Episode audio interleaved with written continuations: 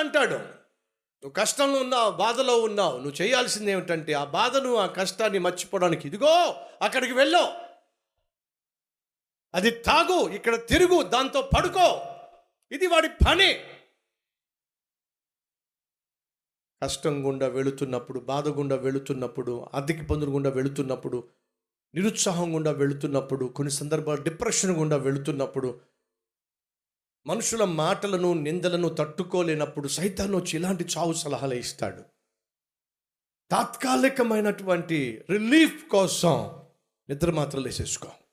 ప్రశాంతంగా పడుకో. నీ మొగుడితో నువ్వు భరించలేవు నీ భార్యతో నువ్వు భరించలేవు ఆ మాటలు నువ్వు భరించలేవు నీ అత్తతో నువ్వు భరించలేవు నీ కోడలతో నువ్వు భరించలేవు ఉరిపోసుకుని చచ్చిపో!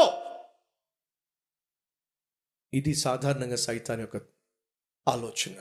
మనిషి బాధలో ఉండి పెంకులు తీసుకుని గీరుకుంటూ ఉంటే భార్య వచ్చి అంటుంది ఏంటో తెలుసా? దేవుణ్ణి దూషించు అంటే అర్థం ఏమిటి? మొదటిగా నువ్వు అసలు దేవునికి దూరం అయిపో. ఎందుకు నీకు ఈ భక్తి? ఎందుకు నీకు ఈ ఆత్మీయత? ఎందుకు నీకు ఇంత నమ్మకం? ఇంత జరిగినా సరే అన్ని పోయినా సరే ఇంకా దేవుడిని పట్టుకుంటావేమిటి వదిలేసే దేవుణ్ణి. ఇది సైతాన్ యొక్క తత్వం. రెండో దూషించు. మొదటిగా దేవునికి దూరం అయిపో. రెండోదిగా నోటికి పని చెప్పో దూషించో నిందించో ప్రశ్నించో. మూడో చావు. సైతాను సాధారణంగా నీ దగ్గరకు వచ్చినప్పుడు మూడు పనులు చేయడానికి వస్తాడు. ఎందుకు? ఏమొస్తాడు తెలుసా? వాడు దొంగ దోచుకునేవాడు నరహంతకుడు వాడు అబద్ధికుడు.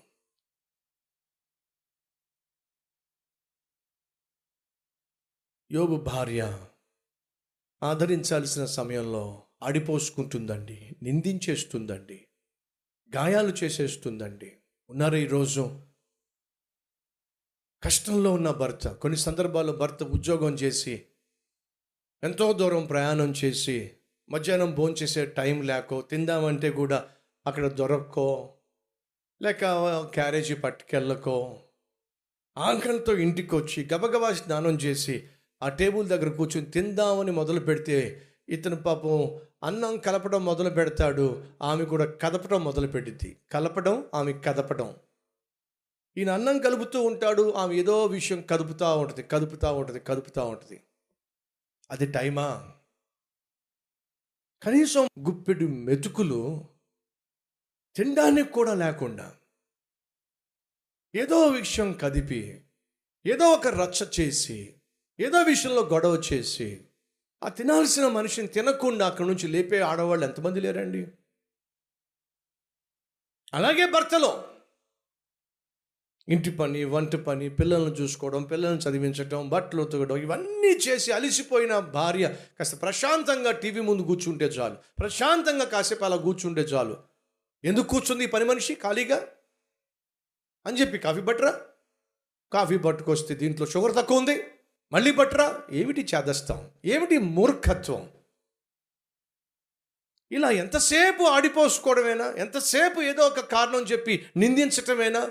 ఆ గ్లాసులు విసిరేయడం ఆ కప్పు కాఫీ ముఖం మీద కొట్టేయడం ఆ ప్లేట్లు విసిరేయడం ఏమిటి పనికి మాలిన జీవితం? ఉన్నారా మన మధ్య ఇలాంటి వాళ్ళు? జాగ్రత్త సుమా. అక్కడ పోతే ఫొతేఫరు భార్య ఒక నీతిమంతుణ్ణి నిందించిందే.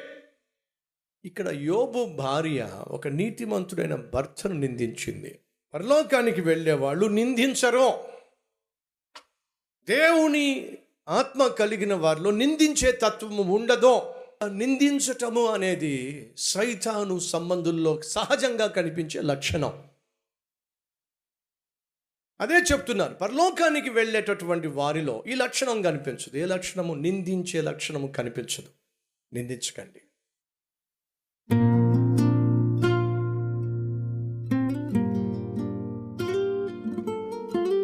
పరిశుద్ధుడవైన తండ్రి బహుసూటి అయిన స్పష్టమైన సందేశము ద్వారా పరలోకానికి వెళ్ళే వారిలో కనిపించే లక్షణాలు ఏమిటో మాతో మాట్లాడాం లోకానికి వెళ్ళే వారిలో మేము ఉన్నామా?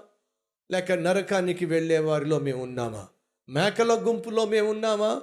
గొర్రెల గుంపులో మేము ఉన్నామా? ఇది ఈరోజు మేము జవాబు ఇవ్వాల్సినటువంటి ప్రశ్న. రే ఈ లోకంలో మనిషి మనిషిగా బ్రతకాలి అంటే ఆ మనిషి మనస్సులో నువ్వు అడుగు పెట్టాలి. అడుగు పెట్టు ఎవరెవరైతే నీకు దూరంగా జీవిస్తూ ఫలితంగా నష్టాన్ని కష్టాన్ని కొని తెచ్చుకుంటున్నారో వారు ప్రభువా.